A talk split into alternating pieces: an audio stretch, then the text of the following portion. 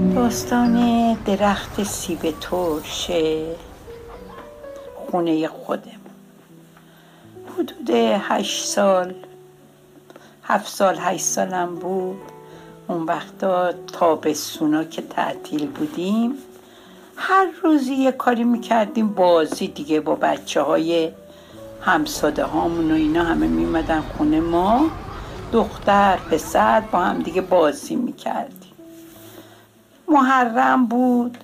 مامانم هم یه دونه چادور داشت که یه وقت می‌خواستن برن یکی خدایی نکرده فوت می‌کرد مشکی. بیهجاب بودن اما یه چادر مشکی هر کی داشت که یه وقت می‌خواست جایی بره داشته باشه. بعد مامانم رفته بود بیرون. خدا بیامرز عزیزم. زن پدر مامانم هم اونجا با هم بودیم زندگی می‌کردیم. اون بود و یه رباب سلطان بود و یه فاطمه لاله بود و اینا بودن که کمک ها بودن. بعد من تا مامانم می‌رفت وقتی هم می‌رفت یه سه ساعت طول می‌کشید تا خرید کنه بره کوچه مهران پارچه بخره. اینا می‌دونستیم سه ساعت که حتما نمیاد سه ساعت چهار ساعت. بعد می‌رفتم اون یه دونه چادر مشکی مامانم رو می آوردم میونش رو جمع می‌کردم. یه دونه روبام میبستم. این برونبرش هم میبستم به دوتا از این چوبای پشه بند که تابستونا هر شب پشه بند میزشتیم سرش قلاب داشت. نخ میبستم گوشاش می‌زدم به اینا و تو خونمون دسته را مینداختم با پسرا و دخترا دور حیات ای حسین نرو به کوفه کوفیان وفا ندارن. امشب جناب فاطمه با استراب و واهمه آید به دشت کربلا. گوید حسین من چه شد؟ نور دوین من چه شد؟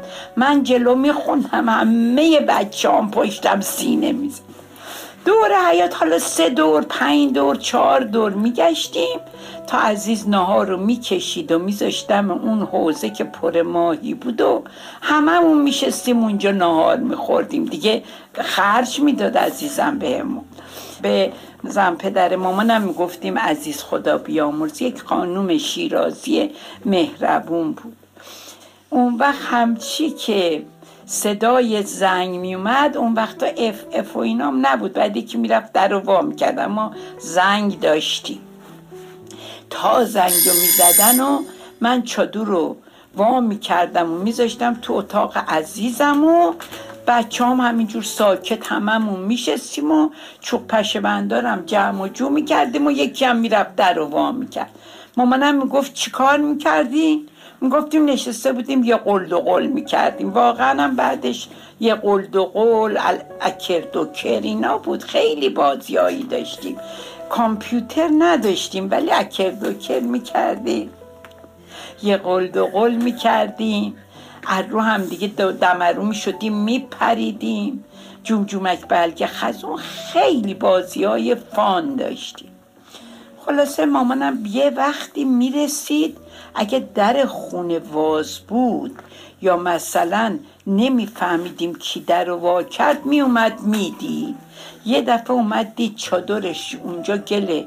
دو تا چوبه و وسطش هم ربان بستیم و اینا و هیچ هم ملاحظه نکرد. حالا من جلو بچه ها ناراحت میشم و اینا. گفت فلان شده پدر سوخته. باز این رفتی حالا دیگه دست بخچه تموم شد. رفتی چادرم و برداشتی. ده بود و دنبال من می‌کرد. منم تندی. یه درخت سیب ترش داشتیم مثل میمون.